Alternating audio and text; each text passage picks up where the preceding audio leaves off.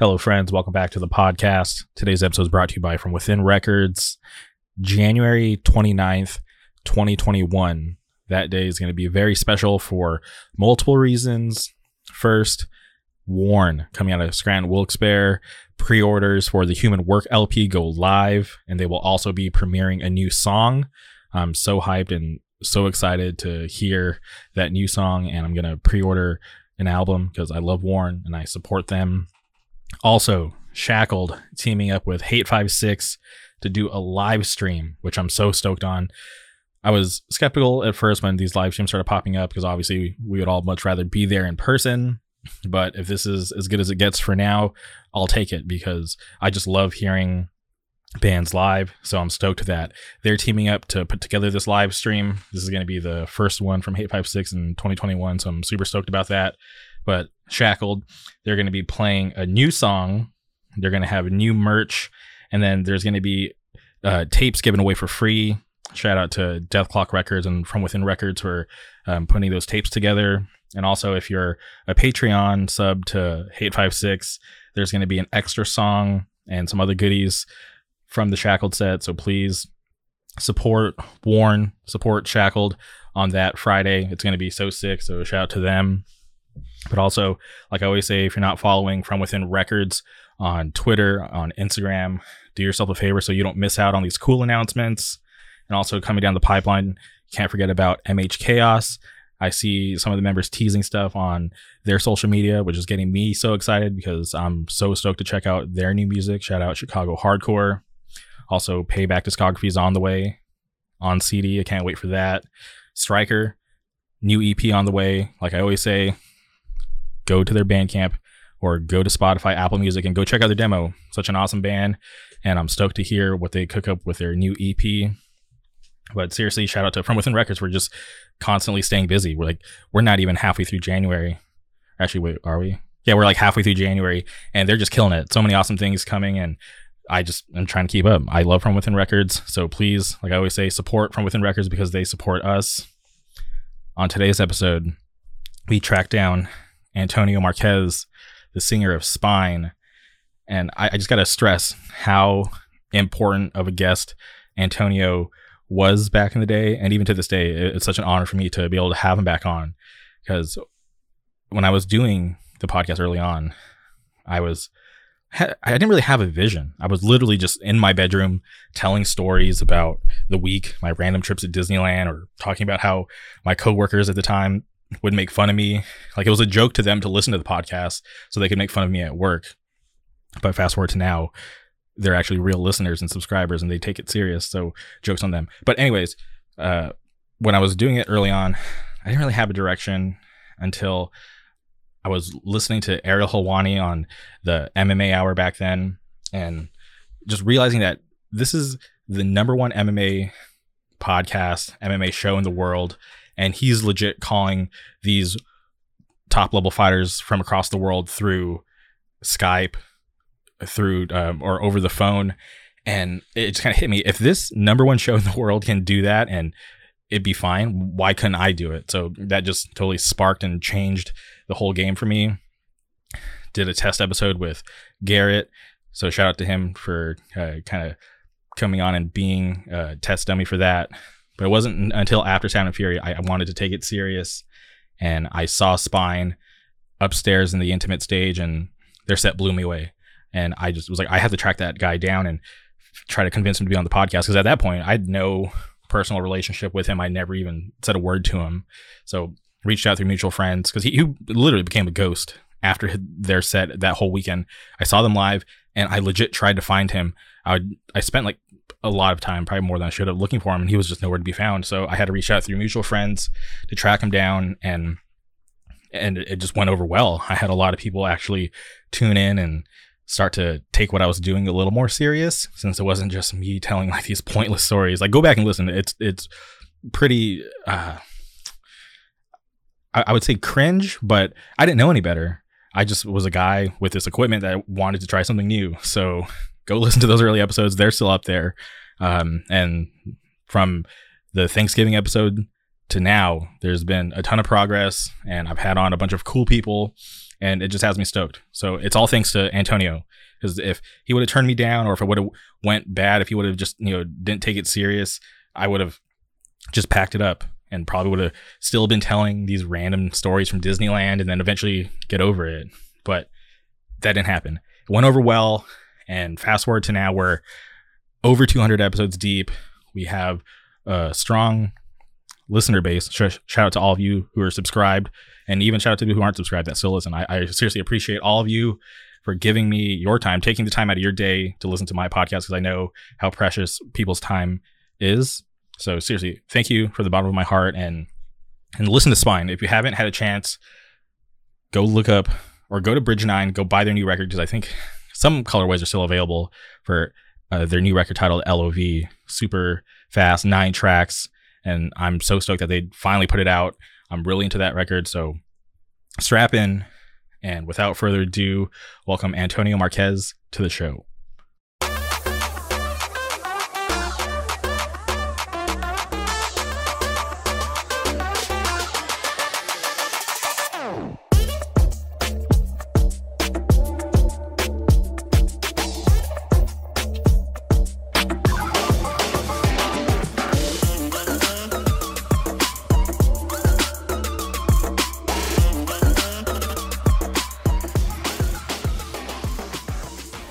Right, and we're live. Welcome back to the podcast, Antonio.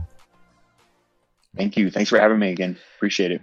Okay, but before we start, I have to tell you this story because I've never told you this before. I, have I've said it numerous times on the podcast, but way back when it was, uh, you know, I asked you to come on the podcast, and at that point in my podcasting career, I was kind of like wishy washy, not really sure what I was doing with it or what direction I was taking it but it was um, you know right after Sound and Fury, I just had this idea because I, I, used to do these email interviews, which um, was okay. It was short lived. I, I, did like a couple bands, um, but I, I, wanted to take it to the next level. So it kind of popped into my head. I was like, oh, I could do my email interviews, but I could just have them on the podcast and we could talk and I could have like a better structure and get the answers that I actually want. Because there were so many times where I would email people from bands and they would give me a cool answer, but I'd want to dive deeper, but I couldn't because that was it. The email was over. I didn't want to go back and forth with like a million emails. So I had this idea to start having people on the podcast and I tested it out with uh, this guy Garrett, um, and, it turned out pretty well. So I was like, all right, I think this could be like a real thing. Like, let me try to see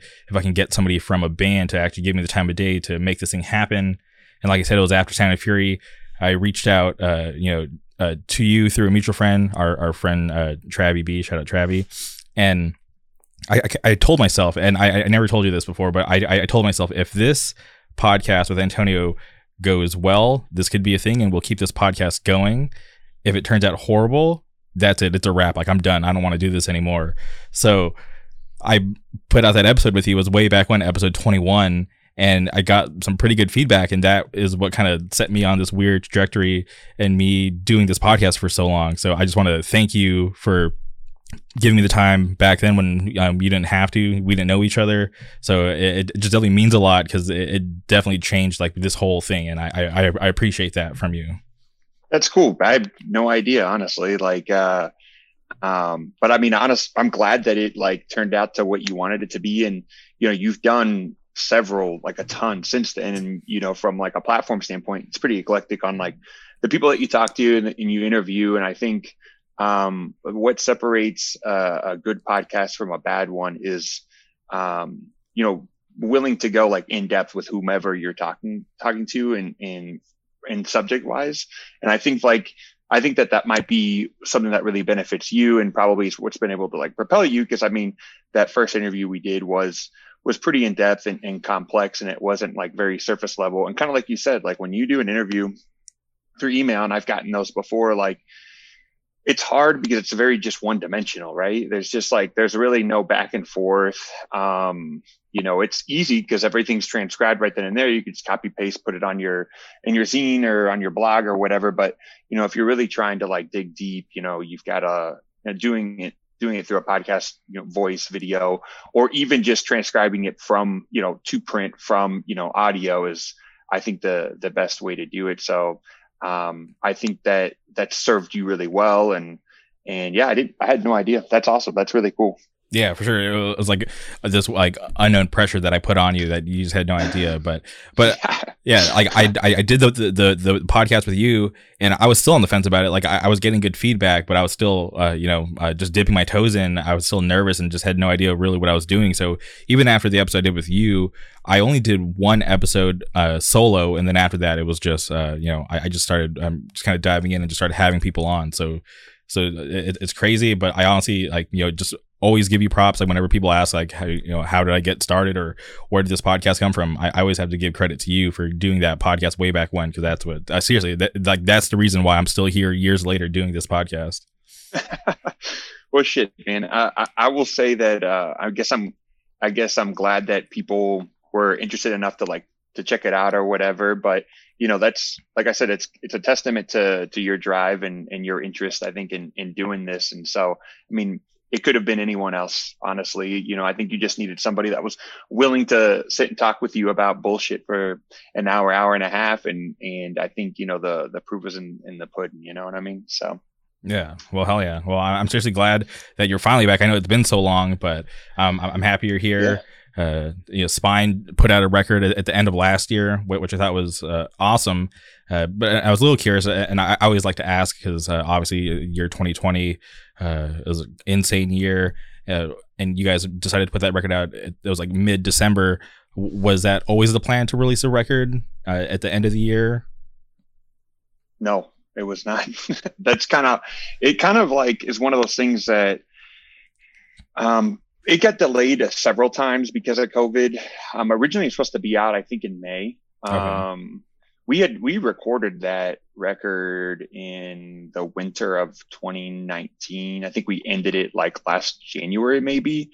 So it'd been ready to go for a while, and we had a rollout and everything, kind of playing and tours and shows and all kinds of stuff. So um, yeah, I ended up getting pushed back several times um, because of COVID, and then um, and then I pushed it back once due to an art issue that I wanted to I wanted changed. And and it was like well do we put it out like now? Or you know what do we do? And so I feel like that time period too like in, at the end of like December like quite frankly it's cool that people have checked it out but like with COVID and you know hardcore is a, a, a live person's game you know in my opinion. So the fact that anyone checked it out during like what I think is like probably the the easiest time of the year to just like not pay attention to anything is cool. Uh, but definitely not like an ideal time period for us to like put it out. But it is what it is. Uh, I'm I was just glad that it was out there. It's been something that we've been thinking that would have been released, you know, months and months prior. And um, and I think we were just fortunate enough that it it still came out and and you know has done what it's done. You know. Yeah, no, I, I totally get that. Uh, the beginning of the pandemic, I was kind of like on the fence of if bands should be releasing music or not during this thing because like at, at, that time we weren't sure how long it was going to last or how long shows were going to be gone like was it just going to be mm-hmm. just a couple months or what so my line of thing was like okay maybe people could just hold out until it's over and then we could get the whole package we get the the rollout and then the shows and the tours and everything but it got to the point where all right there's not really a light at the end of the tunnel and i'm just happy that bands are still wanting to stay active. So i, I went from being on the fence to like i'm all about bands just putting out material during the pandemic even though they can't do much with it besides like you know these live streams which have been awesome. Uh, i think that's better than nothing. So i'm i'm happy that you guys decided to you know finally just put it out and not wait because um, you know because here we are early 2021 and things haven't gotten that much better no, no, no. Yeah, definitely. I mean, like, I kind of, you know, so we share members with with Devil's Den uh, from Kansas City, sick band, and they actually released their record right at the beginning of COVID, and um, it was kind of one of those things that like. I think it might have been like the 21st of March or something like that. Um, and it was like one of those things that was like, there was all this other more important shit going on in the world mm-hmm. that like I think that by the time people checked out Devil's Den, um, it was much later in the year, and they didn't really benefit from like, you know, having like a, a release, you know, on a Friday and having shows and stuff like that. And I feel like in some ways it kind of got buried. And I think that like for a lot of like newer bands, uh, Devil's Den's been around for for a bit, but just newer bands in general, I think it's kind of hard to to get any traction like with COVID because kind of like I referenced before. I mean, hardcore is just such a live, you know, live, you know, piece of art that like it's it's hard to like release music and not play on it, right? And so um I think that the the idea at the time was kind of similar to like like maybe I remember talking to him and being like, hey, maybe you guys should hold off on releasing this record. You know, at that time the kind of the ship had already kind of sailed and it was coming out like the week later. But um I had thought like, hey, you know, maybe this isn't like the best time to release anything. Maybe just gotta hold on to it. But you know, as it kind of continued on, you know, my whole thought process was was like, especially as the, the months kind of grew, is like, you know what, like we've, you know, we need like a creative outlet here, and like, um, you know, we need this. We, I want this to come out. You know, I want people to hear it.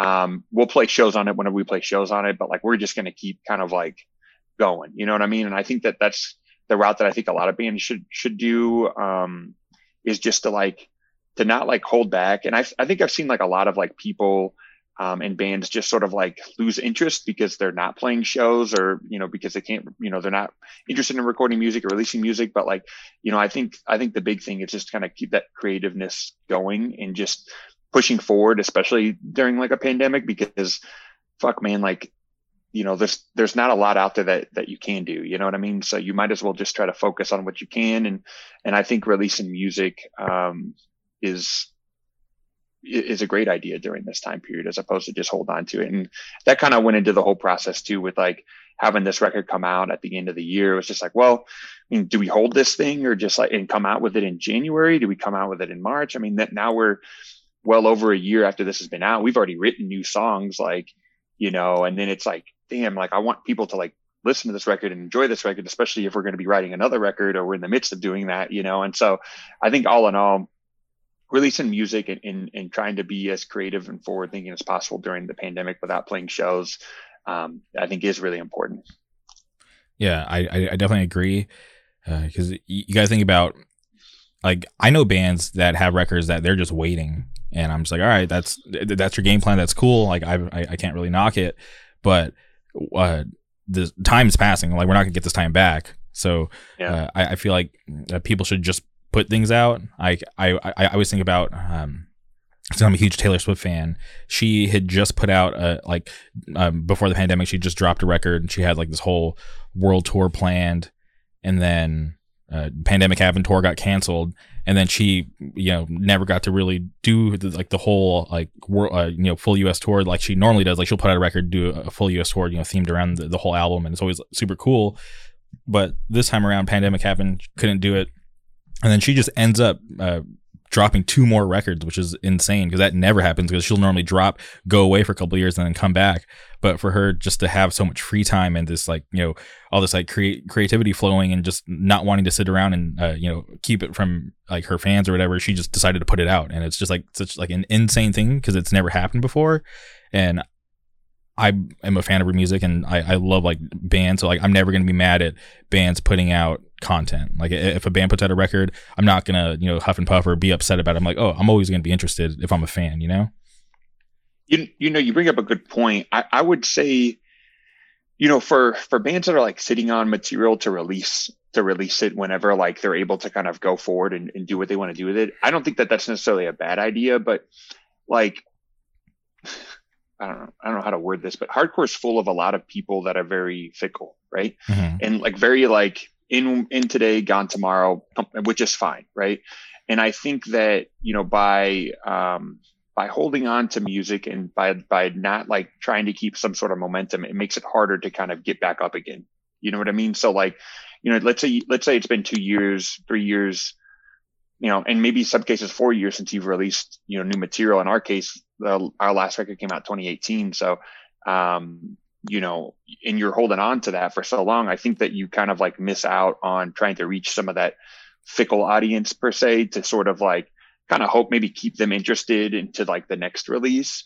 Um, I I would be curious to see what hardcore looks like a year from now, you know, and and who's still kind of around it and kicking with it because um, I think that you you lose a lot of the passerbys if you're not being um, active in some sort of way. You know, I think if you go away and come back, I think it makes it harder, if that makes sense. So being creative and, and releasing stuff, I think, um, especially right now, I think is really important. Just if you're a band and you're and you're trying to to kind of continue any type of type of momentum that you've had before, um, before this, I think it's important to to kind of keep that in mind. Um, but again, you know, we'll see what it looks like a year from now. I think it's probably the safe bet when shows and tours will probably be happening again. I mean, we'll see, but um, I think that that will be kind of a telltale sign of of kind of where we'll be at as like a as like a scene, you know? Yeah, there's there's no real uh, you know uh, light at the end of the tunnel. We're all just kind of sitting here in the dark, uh, yeah. hoping for one thing to happen to try to you know change or you know turn the tides and uh, set us on more positive direction when it comes to this pandemic. But it's just uh, kind of up in the air, and nobody really knows. So I feel like, like I said, we, we can't get this time back, and I would like I, I, would like for bands to put out stuff, but and also there's no real blueprint. Like um, if you do or no, you don't, there's there's no real right or wrong because uh, like I said, yep. like nobody like we've never been through this before with like our scene uh, just kind of being on pause in a, in a, sense like when it comes to the live aspects obviously the digital stuff still happens and you know the, the physical media it's also there but there's like that giant chunk of our you know uh, scene that just isn't going on right now which is really weird. Totally. Yeah i mean i think that uh you hit the nail on the head with that. I mean you you know you're damned if you do damned if you don't. You know what i mean? So it's like you know i think at the end of the day, we'll kind of see like what happens when there is light at the end of the tunnel and there are shows and stuff like that come back again. But I think like for spine, the big thing for me is just to sort of like from a creative standpoint, like I need we need an outlet, right? So let's let's not hold back, you know, or or maybe wane on interest or anything like that because we're hoping for something much larger in the future. Like let's just let's just kind of keep it going. Like we needed, you know, people that like music or like hardcore or even more even if they like spine you know they want to hear new music. They, they need something too. So let's just kind of kind of keep that moving forward you know? Yeah and you, mentioned earlier that it had been two years since the last record came out.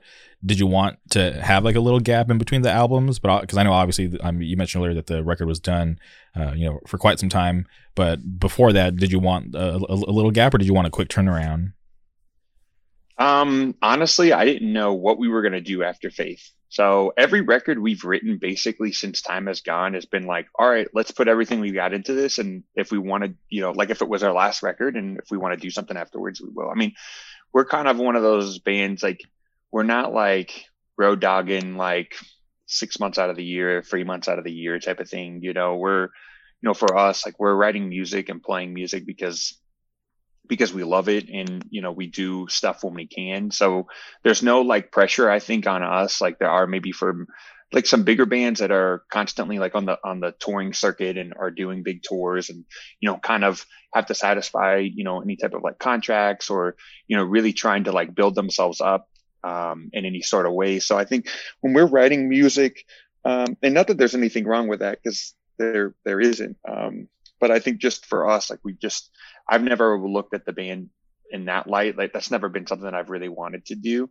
So for us, when we're going to write a record, we put everything we want and everything we can into it. And when it comes out, we'll play on it. And if we want to do another record, we will, you know, and if not, then that's the end of the band. I mean, we've been a band since 2011 now. So, um, when Faith came out, um, we had I mean, we didn't know what to expect from it, honestly. And, and, um, you know, we did a few tours on it. Uh, last, with 2019, we toured more than we probably had ever toured as a band, really. We did a, a West Coast tour with, um, RJC, did an East Coast run with RJC. We did, uh, East Coast weekend. We did This is Hardcore. Um, might have done something else. Um, all in all, I mean, we did probably a month of touring total, which is maybe maybe six weeks of touring, which is kind of a lot, like altogether as as far as the, the band goes. Um, so for me, I, I didn't know that we were going to do LOV until maybe a year and a half after Faith came out. Um, and it was before the, the East Coast run with RJC. And I think that July or something, I was like, hey, you know, I've got a lot of material here, like lyrically. How do you guys feel about writing for a new record? And and uh, everyone was down, and and so I was like, all right, let's do it. But I was like, I don't want to, I don't want to like, uh, I guess I didn't want to, I didn't want this to be a, like a long process. Like either we had stuff to write and stuff that we liked, or we just weren't going to do it. And so um, it was around that time that John had decided to kind of step away from music for the most part, especially a lot of his projects um, at the time. He uh, had just had a baby and um, just wanted to focus on that. And so for me, it was a it was a different task because me and him have always done the band together. So it was like, okay, so if we're gonna do this and we're gonna write new material, I just have to have a heavier hand than I've ever had before because we kind of split duties in the band and kind of take it from what I want from sonically and, and vision wise, what I want the band to be. Because I think going forward, this is going to be, you know, really slightly different, just a completely different beast. So, anyways, at that point, um, you know, we decided to write. We wrote. I think before the RJC tour, we had like five songs done. And then when we came back, we wrote another four. I wrote all the lyrics for that record. Um, that I ended up using on that tour actually in the van.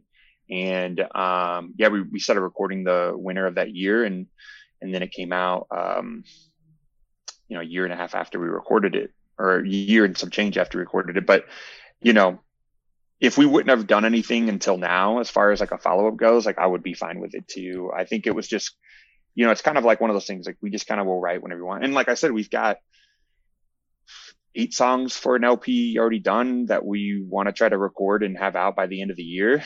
Um, that isn't really like, uh, again, not on any type of timeline, just sort of like, hey, you know, we've got these songs that we want to do and demo out and we like them. So let's, let's do another record. So, so as far as gaps go, like there isn't, um, it wasn't uh, intentional or non-intentional.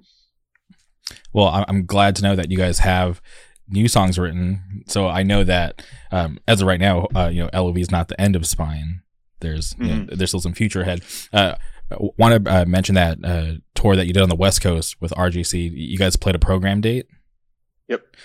I was at that date, and and here's a here's an embarrassing story. So at the time, I was working two jobs. I was working two full time jobs, which uh, which was rough. I, I, probably would never do it again. And um, it, it, was fun for for the time being, but I, I didn't realize like how like uh, physically worn out I was and like mentally worn out because it, it, was just you know I was just kind of just going working sixteen hour days, and I remember I pulled up to the Programme parking lot before the show started, and I was like, all right, cool. Like let me catch like a quick ten minute nap, and then I'll go you know pay to get into the show, and it'll it'll be fine and that 10 minute nap turned into me sleeping through the entire show. I, I woke up to um, to the noise of kids walking back to their cars and it was i was so bummed and so embarrassed that i was like damn it this sucks. Like i can't believe i slept through like this whole thing and i, I just felt like just like such a piece of crap because I, I wanted to go to that show so bad.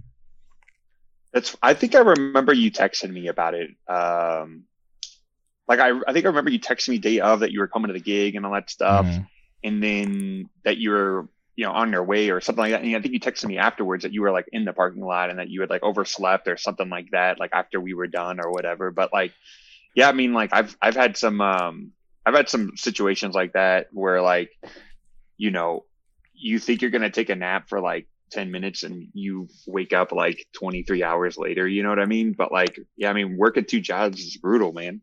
And you don't even notice when you're in it you know like you don't notice like how taxing it is when you're in it. It sucks. Yeah it, work sucks man. Fuck that shit. Yeah it, it literally got to a point where i was just like like I, I had like you know I, I, still have like the same corporate job that I've had. So like I was making fine money there but then I had this uh, roommate and he was like hey like uh, you got off really early. Um, do you want to just come work at like the job that I'm at? Like they'll pay you pretty decent and you know it's better to make some money than just sitting around. And I thought about it. I was like yeah. I was like I could like put my time to better use and like it, I, I did it for as long as I could but then got to the point where just like little things just started bothering me and I was like I don't have to be here so I was like I'm just gonna quit so yeah yeah. Yeah so I, I ended up quitting and then that's when I realized that um I was like I kind of realized like holy shit like I wasn't really that happy for like the like the past year doing this and now that I have all this like free time and I can do whatever I want and uh, you know I'm still okay you know still making like money's fine and like whatever not struggling I, I was just like questioning myself, like, why, why did I do that for so long? So, and I was like, at that point, I was like, I'm never doing that again. I was like, I, I value my my time, so I'm, I'm just going to spend it wisely. For sure, man. I mean, like, uh, it's worth more than the dollar. You know what I mean? Yeah, and I and and that's why like sometimes uh, I I'll get invited to go do stuff, or people would want to do certain things, and uh, in my mind, if I'm not gonna get like you know 100 percent like you know enjoyment out of what we're doing, I don't want to do it.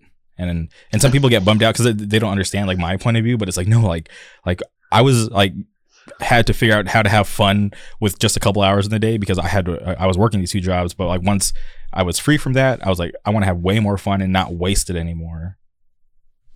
Totally, totally. I mean, I think that comes with age, you know, true, and like experience. You know, I think you get to a point where like, shit, man. Like, I think last year, no, yeah, earlier last year, there'd been like a few shows that had come through, and I just had gotten to a point where like, and I have a pretty pretty stressful job, and um, I would know that these gigs wouldn't start. Like bands wouldn't start till like ten o'clock. If I like depending on where they were playing, mm-hmm. and as much as I'd want to be there and see you know see the bands or see some of my friends and stuff like that, if if I knew that that gig wasn't starting at ten o'clock, I knew I had like a you know to be up early and and deal with this stressful ass job.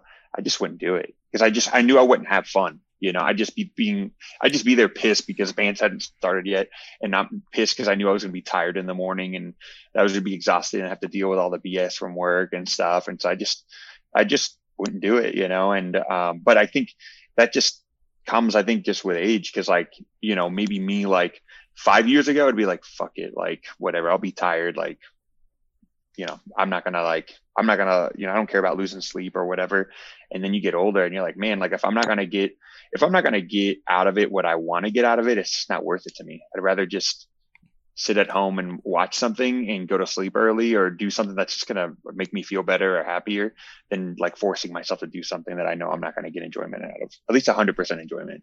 Yeah, uh, there was plenty of nights where I'm standing in Programme calculating how many hours of sleep if I get home on time from the gig. Like, okay, if I get home, you know, if I just leave straight home, I'm not going to eat with anybody. I'm just going to go straight home. I'll be able to get like two and a half hours of sleep and I can function on that for, you know, at least half the day. And yeah, it was just, it, it never turned out well because I, I, would do it and then I'm just hating myself the next day, like while I'm just trying to get through the, the obligations yeah. that I have. Totally. Totally. I get it, man. 100%. I mean, I'll be honest. I have no idea if we'll be out at California again or on the West Coast again. Who knows?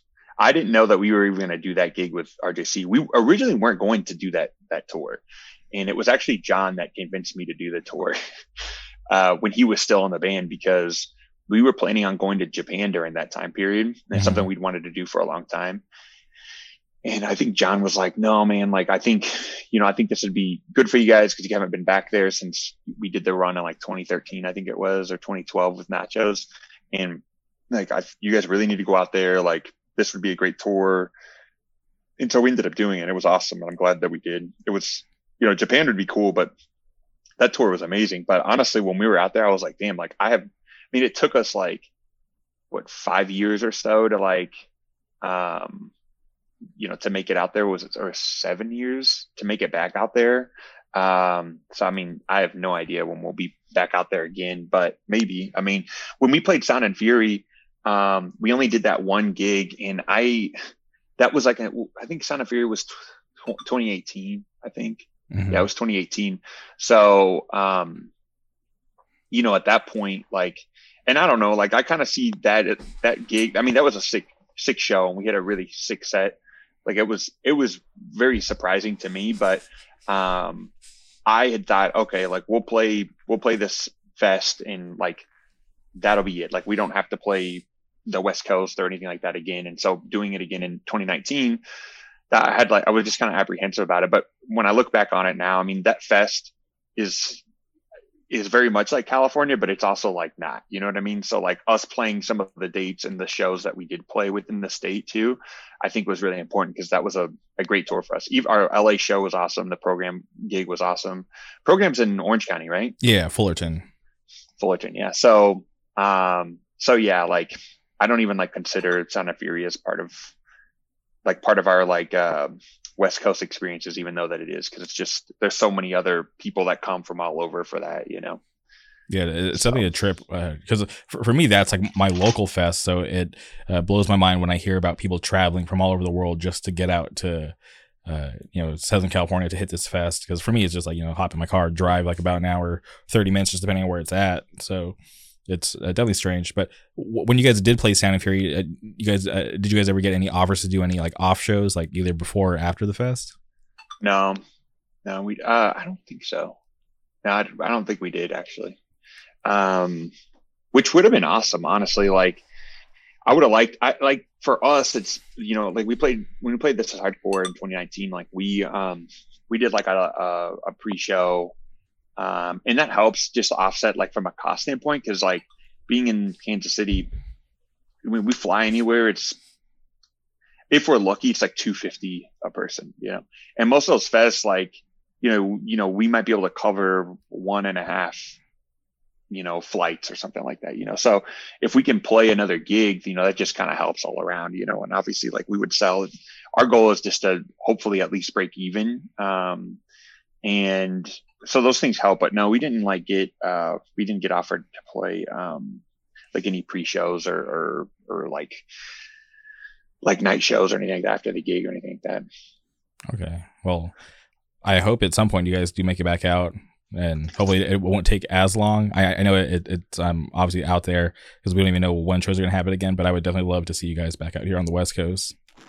Yeah, it'd be dope. I mean, I would love, I, I would say that um, I've been to the East Coast many times, many more times than the West Coast, but um, West Coast is interesting to me because it kind of has a, like certain parts of it have sort of a Midwest feel to it where like, you go to a gig and you play a gig and you could tell like people that are there, like especially where wherever you're playing, like they don't get shows as much, and you know that like the people that show up to these gigs are like really really excited to be there and to be a part of it, and um and it reminds me a lot of of the the Midwest. And so my experiences on the West Coast are very similar to that.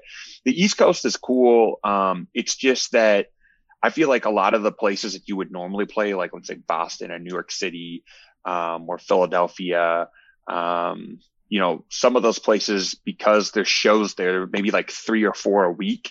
You know, I think it's just a little harder. I think the experience might be just a little bit different for like the people that show up because you know you get gigs whenever you want type of thing. Whereas like I think some of these smaller, smaller cities that we may play or and some of these smaller scenes, you could just tell that like people are just extremely stoked to be there and like buy everything that you have and like you know just really excited to just be a part of like of the gig. You know what I mean? Yeah, and this isn't like a knock on like the the um, bigger scenes or whatever, but I feel like there's just like more of an appreciation when things come through because kids know that this might be it for a while versus like you know be living out here. Um, when shows were happening, there was a good show um, every week, you know, 20, 30 minute drive in any direction. So, and it, it's not anybody's fault. It's just, uh, you know, that's just the way it is because uh, you live in a, these bigger scenes, um, obviously more bands, more people, and it's easier to get things together versus like, you know, when you're in like a less populated scene where it's like more DIY. Yeah. Yeah, totally. I mean, like, and even if you look at a, a place like California, you know, you, New York City and Philadelphia and like Baltimore are all within like a few hours of each other, right? Um, but you know, like San Francisco to like LA, I mean, that's a whole, that's like what, eight hours, right? Yeah. You know, seven hours, something mm-hmm. like that, you know? So like even, even Vegas to LA is like what, five hours or four and a half hours like, yeah, like, right? yeah, four and four and a half. So like, you know, it's still like pretty spread out, you know? And so if you play, if you play a gig in San Francisco, you're not going to be playing to the same people that, you know, in LA, right? Most likely. Yeah. Right. And kids, so, yeah it's easier for for kids like on the East Coast that if you wanted to like hit all three dates or something like that between New York City, Philly, and in DC or something like that, or Baltimore, like that's that's a lot easier to do. You just hop on the train or something in just just a few hours. You could probably do it, you know, come back every night if you wanted to, but it's you know it's it's more spread out, kind of similar to like the, the Midwest, you know. So um yeah, I I really really do like the West Coast. I hope that we come out come back out there um, you know, in the future it would be it would be awesome. I would love that. Plus it's I just love like the whole vibe, you know, the vibe's just, it's just nicer. I don't know. It's, it's nice. It's nice to do stuff on the West coast, um, as opposed to anywhere else, honestly, because, um, you know, I just think the views are just so, so pretty. Sometimes, you know, going through like Philadelphia or, or even like, this sounds funny, but like West Virginia is kind of pretty. Um, you go through like the mountains and stuff and, Um, you know, you just when you're on tour, like the only things that you see are fucking scenery and you know truck stop you know restrooms you know what i mean yeah. um so like you know trying to mix it up with like stuff that's real pretty to look at while you're driving for a long time definitely helps you know hmm. Want to talk about uh, midwest hardcore for a little bit I, I, remember when you were on way back when uh, uh, you talked about how sometimes the midwest hardcore would uh, get overlooked um, but you know fast forward to a couple years later i feel like midwest hardcore uh, you know has like a lot more respect. You think about the bands that are coming out of there now have only gotten bigger, and you know, awesome, more awesome bands are coming out of there. LDB, the fest has gotten bigger. Uh, the record label, they're putting out awesome bands. So I'm, I'm like really stoked to see how that growth has happened over the past couple years. Definitely. I mean, a lot of that is like, a lot of that is a product of being overlooked, though. You know, I mean, LDB exists. You know, I, I don't know that like the the guys that have started it um, as well. Uh, I should say the people that have started it as well, but um, I've known them for a while, and I could only assume that the reason why LDB even exists is because bands from the Midwest just continuously got overlooked for a lot of these bigger fests. So it was like, well, you know what? Why don't we just do our own thing? And then, you know, Tyler's like, you know what? I'll just do my own label and put my own stuff out on there, you know, and that's really like, I think where a lot of that comes from. And you just kind of have to like force people to pay attention to some extent because it's not that the music or the or or you know the vibe is is bad or it's or anything like that. It's most people just aren't aware of it because you know I think you know when I was younger, you know this makes me sound like some fucking old dude, but like you know 15 years ago, you know when you were like you know getting into like punk and hardcore was it was harder to do right? And now everything's just it's really easy to to get into it which is a good thing for people um but because of it you know you may hit you know the top 10 bands or something like that like you know hardcore bands that are streaming or whatnot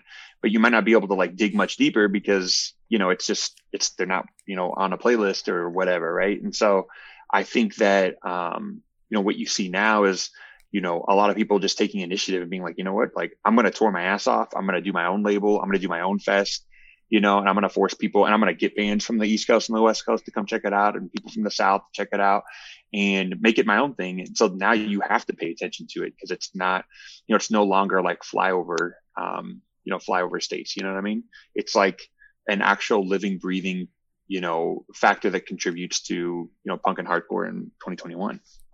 Yeah, you got to think about uh, a band like Knocked Loose, arguably one of the biggest bands in hardcore, you know, straight out of the Midwest. Exactly. Yeah. I mean, you can't, there was a period of time where, you know, Knocked Loose was like purposefully being like overlooked like it was like it was intentional that people were doing it because they were having a lot of success that they felt outside of hardcore that they felt like oh this band's not a hardcore band this band doesn't have this band's not in touch or whatever and they were grossly wrong and grossly un, you know underestimated because you know i think that the ethic of that of of Knocked Loose was apparent from the beginning people just didn't they just felt like it wasn't something that was contributing to hardcore at that point in time, which they were wrong. And and now look at it. I mean, like I don't know anybody. I mean, I don't know anybody. I guess as many people as I saw maybe four years ago that that don't like straight up co-sign for how amazing Knocked Loose is. You may not like their music, you may not be down with with it sonically, but you can't doubt the fact that those people, the guys in the band, are hundred percent punk, hundred percent down with hardcore um, and totally get the ethics of of it. You know, I mean, e- even back then when people were, you know, talking shit or whatever, I mean, they would do tours that were big and they would bring on, you know, newer bands in each of the cities like you know that were starting out you know hardcore punk bands and giving them an opportunity to kind of lift them up and i think that that's uh that's super important and you know what that's probably like some midwest shit you know what i mean like i think it's just like a very much like uh you know we are you know, we do understand that we have some sort of influence, some sort of pull, but like we want to bring you with us. You know what I mean? We're going to bring whoever we can with us so people can see, you know, that we might play something that you may not consider to be punk and hardcore, but you know, we're 100% dedicated to to to the ethics of it. You know what I mean? So, Knocked Loose is awesome. Yeah, I I, I think um, for anybody you know who like tried to and it, it was like you know I, there was like that period of time where it was cool to hate them which i i, I never understand um you know because I, I, just wish like a lot of times people would just like please think for yourself instead of just jumping on these weird like you know bandwagon things. But uh, yeah, I, I, feel like for, for them, l- looking at them as, as a hardcore band, it's undeniable because uh, the, the, music's good and just what what they've done. You know, you mentioning them bringing on uh, you know bands literally from the scene. Like if you look at their record release show, what that lineup was like, they could have gotten yeah. um, you know way bigger bands or bands that didn't even um, you know contribute to the hardcore scene, but they just kept it you know straight up hardcore and it was awesome. Yeah, I mean, like it's you know, it's one thing like if you were to feel like, hey, you know, Knocked Loose, like musically, not for me. Fine, leave it at that. But then when you're like, oh, Knocked Loose, man, fuck that band. They're not a hardcore band. They suck. Blah blah blah. Whatever. You know, like that's what that's when you, you know, that's when you're just a hater ass motherfucker. You know what I mean? Like you just like straight up like you're just a hater and you know just acknowledge the fact that you're a hater. You know. But if you if you just don't if you plainly just don't like like the music, that's completely fine. But I think a few years ago it was it was more than that, and it was like a real group think deal of like, fuck this band. You know, like they're they're trying to act like they're this or they're that and they're terrible, you know, whatever, you know, it's, it's stupid. I, I think sometimes people, especially fans in hardcore, they just get too like one dimensional about how things have to be. And it, to me, it's real simple. Like either you like it or you don't. And if you don't, then leave it at that because any other energy that you're expending on it, like just doesn't like, it doesn't benefit you or anyone else. You know what I mean? Like, you know, just accept it for what it is and and move on you know don't listen to it I, agree 100%. it's weird to me when I'm scrolling through Twitter and I just see people, uh, you know, just spending so much time talking like about things that they you know, claim to hate. It's like this is so weird. I'm like I and I, I, always say this like I barely have enough time to do the things that I want to do in the day. So I, I definitely don't want to waste it on talking about you know things that I you know hate or don't like or think that suck because there's just so much things that I enjoy and things that I want to do that I'm just like want to focus on that. Yeah, well, and like the other thing too that's comical to me is when people post it on the internet. you know, like if you don't like, like it's all attention, right? It's like mm-hmm. some sort of attention or validation for your feelings or whatever. Um, to me, it's like if I don't fuck with you, I don't fuck with you, and I don't have to post it online that I don't fuck with you. Like mm-hmm. you just know, you know what I mean? Like people just know, or, or, you know, your band or whatever, you know. And I think that like when you're posting about it and you're trying to get attention, and you know, it becomes this whole thing. It just I don't know. It's just not for me. I'm not that I don't really use it in, in that capacity too, you know, and like I think it's also a thing that like I think sometimes two people get into this whole deal of like talking this shit, they get online and talk all this shit, but then they start getting shit talked back to them and they can't handle it and they block them or, or whatever. And it becomes like this whole deal. And then there's beef that gets set over for years and it, it doesn't even matter. You know what I mean? It's just fucking music, you know, you like it or you don't, you should probably just keep it to yourself. Cause like, you know, who, no one cares about what you think, you know, one way or the other, you know? True. Yeah. Cause at the end of the day, people are going to like what they like yeah, you're not gonna convince anybody otherwise, you know. Like somebody's like gets on Twitter like, "Yo, fuck spine. Spine sucks." All right, cool. Like whatever. Ten people get on the internet and say, "Yo, fuck, fuck spine. They're terrible. Like they're whatever." Blah blah. Okay, fine, whatever. That's not gonna change anything that I'm fucking doing. You know what I mean? Like I'm gonna continue doing what I'm doing. I don't, you know, I don't care what other people think. And I think Knocked Loose was like a great example of that because there was tons of shit on Twitter about all that stuff and and about them and against them and everything like that. And they're just like, "Yo, fuck you guys. We'll just do whatever we're gonna continue doing. We're not out here to prove anything to anyone. You know, we're gonna do what we've been doing from the very beginning. I mean, I remember their first tour. They're playing like basements and fucking crazy, like just like DIY gigs and just like you know just humping it you know what i mean just like out there like in a van just trying to get you know get through to the next gig and get enough money. You know what I mean? Like they really like grassroots built that band up. There was no like involvement of some like management, you know, team coming in and being like, Hey, we really see like potential here. Like let's change your sound. Let's do this. Like I applaud those guys. Like they, uh, you know, they, they really like were able to make something out of, you know, the vision that they had when they started and they've been able to evolve with it. And I think, uh, I think the most important thing is that they've they've stayed they've stayed you know true to themselves, and I think people have seen that, and maybe the haters in that regard have like jumped on board with them and, and supported them after the fact because they were like, oh, maybe we were wrong about them or whatever. But I think that you know, for me, at the end of the day, you just got to be true to yourself and you know, fuck any anybody that's just gonna like say some shit to kind of tear you down. Like that's not constructive. You know, I think is it's all for attention. It's never been something I'm like super interested in it's different. You know, if you're like in a group chat with your friends and you're talking shit or whatever, like that's completely different, right? Because you're just you're just shooting the shit. You know what I mean? That you know, most of the time there's probably like no malice in it at all. But the second you get on the internet and you're like posting about stuff and it's just like, come on, dude, you know, why don't you do something else with your energy, you know? Yeah, I, I agree 100%.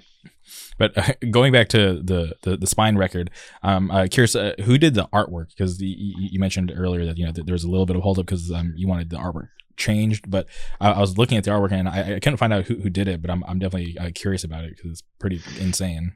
Yeah, it was this guy Kane um, from Denver. He's done a bunch of stuff. He did the Spy record, which that band's awesome. Uh, I didn't had no idea that he had done that. I think the Spy record came out like earlier in the year, mm-hmm. um, and we had been working with Kane back in January or something like that. Might have been January, February. So, um, yeah. Uh, so he had done the the artwork, all the artwork for it, front back, um, the singles art, which we actually did the singles art later in the year. I had I had had the idea of as the record was getting pushed back of changing the singles of what we are going to do that were different from the music video. Cause originally we were like, let's do the songs in the music video. And then, and the, the label really wanted to do that. And so I was like, okay, that's fine. I was like, you know what? Like, let's not do that. Let's do two different singles and then we'll release the music video separately. Um, and you know, it won't be streaming, but people could at least just see the music video was really more visual than anything. So like I wanted to do some different songs. So then I had Kane draw up some different artwork. And so with that, we had had on the B side, we had different artwork that was supposed to be screened on it. And I had wanted to use the artwork he did for Fantasy for the B side um, artwork because um, I felt like it fit more the vibe of the record than what was originally on it. And um, I'm glad that I did, but it ended up pushing back the record another like two months um, than what it would would have originally came out. But at that point, I was like, it's already been pushed back so much. Like I want it to be exactly what I wanted, and Bridge Nine was actually cool with it. Um, you know, they were just like, hey, like if we do this, we're gonna have to push back the release. Um, which I at the time I didn't really understand because it's like you're gonna get the records in anyways. Like, you know, you haven't you haven't printed any of the, any of this on the B side yet, so we don't have you know we haven't even done that. So I didn't understand what the delay was for it, but regardless, it ended up working out and they were down with it. And I think it came out, I think the B side artwork came out great for it. So it's funny though that you mentioned the artwork. Like no one's told me that, like no one's straight up, no one's come out and told me, but I've heard from a few like mutual friends that people like hated the artwork for it. And I was, I was kind of surprised because, uh, uh, I, I couldn't, I couldn't see what people didn't like about the artwork. Um, I have my reservations on the faith artwork, which are the two basically instances that we kind of strayed from what our um, formula was before, which is really more like you know photos or or images and stuff like that we've been doing. So we did like actual art for mm-hmm. them. So my my my feelings on the faith artwork have kind of changed a little bit, but um, I was I was really into the conceptual art for the the cover with the buildings that were supposed to be um, you know, kind of weapons and guns and stuff that, you know, if you look closely at that you can see there's a lot of like things to unpack with it. I'm surprised people didn't, didn't like it, but at the end of the day, like we were talking at, at last week as a band and like, I was just like, well, like that's cool. I like it. I think it's, I think it's cool. And so I thought Kane really killed it as far as like really putting in as many different elements of what we were trying to capture with, with the concept of the record. So I think the artwork's fine. Like w- when I looked at it, I'm like, okay, cool. There's like a lot going on, so I, I want to you know uh, analyze it. Like I, I think the guy getting you know uh, stabbed like you know from underneath, I think that's intense. Um, yeah, yeah, but no, I, I look at it. I, I think it's awesome. Yeah, it's uh that part is is um is lifted. The concept of that's like lifted from the um from a line in the record uh where from Need for War, where there's a line that says, "I want to split your head wide open." that's from that's from, there's a lot of stuff like like I said, it's hard because you put a lot of stuff into art mm-hmm. in general, like just what you want to put in there and, and have a lot of ties to it. But it's hard because there's just like not a there's not a lot of patience with it as far as like wanting to understand like why certain things exist and stuff, and that's fine, you know. But I was just surprised to hear that people didn't like the art for it because I thought it was cool, but. Yeah, well, I, am curious too now because I haven't, uh, you know, heard anybody uh, say they hated it. So now I, I kind of want to ask around, like, hey, what do you think about this artwork? Because I, yeah, because I, I loved the the artwork. Um, uh, well, now that I know, um, that it was a guy who did the stuff for Spy. I love that band, and I, I thought that yeah, his artwork was awesome that, that he did for Spy. So it's yeah, yeah, it's he does great stuff, and and really a lot of that came through because he's from Denver. We have a close like Denver connection, like the scenes Kansas City, Denver have for a long time. I mean, mm-hmm known a lot of the bands and, and stuff for the past 10 years. And um, I thought it would be cool to work with an artist in Denver and kind of continue to kind of um, solidify that connection between the scenes and stuff. And, and yeah, and it, that came out great. That's awesome. I I think Denver hardcore. I'm always will have a special place in my heart because there was a band way back when called uh, Fight Like Hell that was from out there, and like a lot of those guys were really good to me uh, when I was younger. Uh, so shout out to those guys. But uh, yeah, I remember those guys. I think mm-hmm. they were from. Um, they were from like a burb of Denver or something like that. But I saw them. They played Kansas City a few times just because it was so close. Yeah, I didn't know them though. Mm-hmm. I didn't know those guys, but yeah, all yeah, used to play KC a lot all really good guys. Uh, I, I, know uh, the, one of their guitar players. His name is Matt. He he plays in a newer band out of Las Vegas called Spirit World. So I haven't heard him. Yeah, the, cool band. Yeah, yeah. Um, it's like uh, members of like Folsom. Oh, nice! Yeah, like yeah. a Viper. Yeah. So. Uh, so shout out to Matt. Uh, but there's actually um, a, a current uh, band from uh, I'm pretty sure they're from Denver. They're called Wide Man. are you familiar? Uh uh-uh. uh Wide Man. No. Okay, you should check them out. They're uh, I, I feel like they're in the same vein as like Have Heart, like one step closer, like super awesome band. Cool. Yeah, I'll check them out. Wide Man. Mm-hmm. Nice. Mm-hmm. Okay.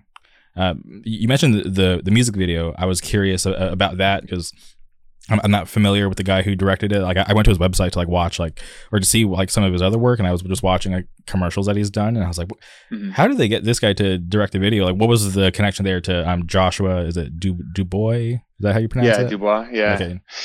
Yeah. So Josh, I actually work with Josh. I work in an agency. So I'm okay. a media buying supervisor at an ad agency. And Josh, uh, he does his, it's not on the website, but he's been working on this documentary for like the past 10 years. Oh, wow. And I have been, um, I have seen his stuff. He also did this, um, uh, what's it called? Um, he did this, he did a, a 10 minute short about two years ago, um, called not Life of Film yeah, I'm blanking on it right now, but it's about this guy from Kid City used to be into uh, hardcore. I can't remember in his original original scene, straight edge guy.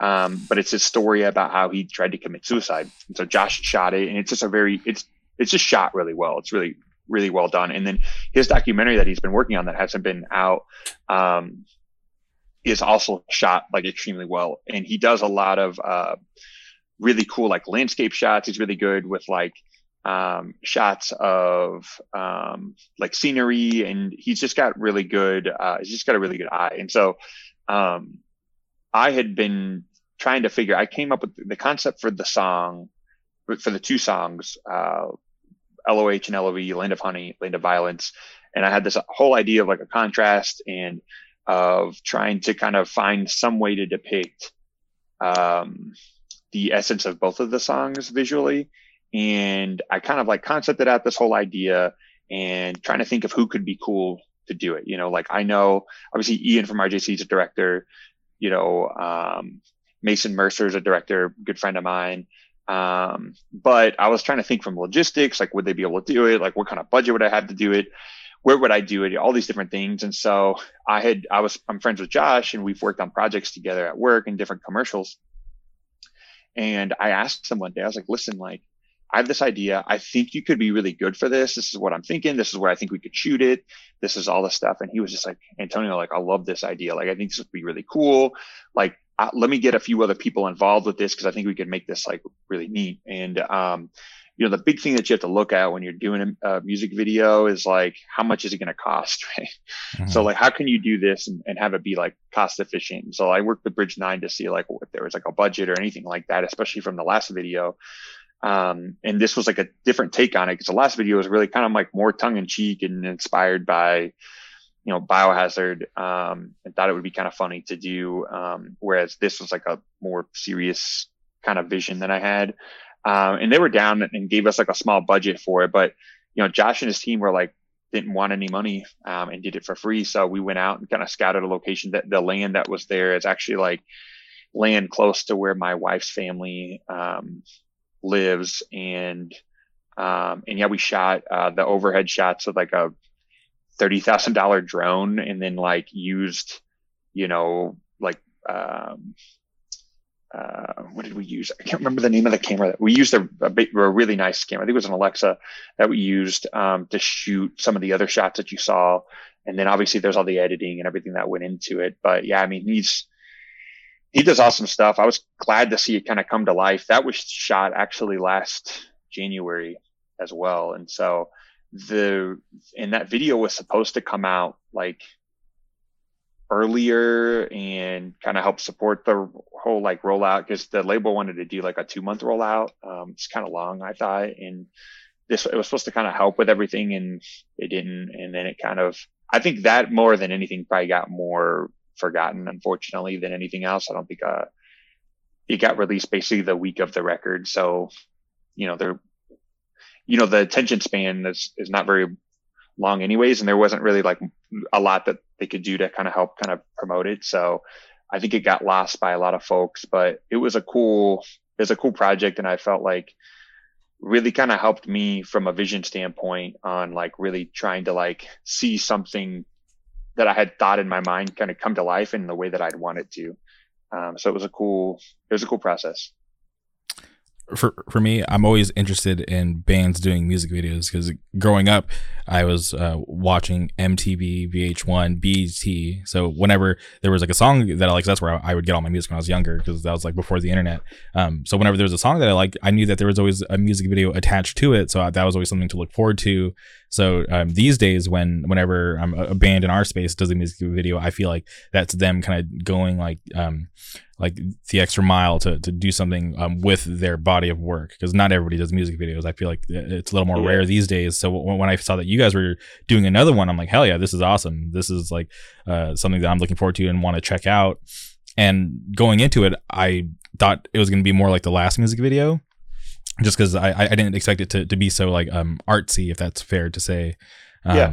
but but watching it i was like oh this is this is pretty insane. Because like looking at it and like watching and listening to the music I, I was like okay this could either be like like uh like a crazy like intro to a movie or like a crazy end to some like epic movie.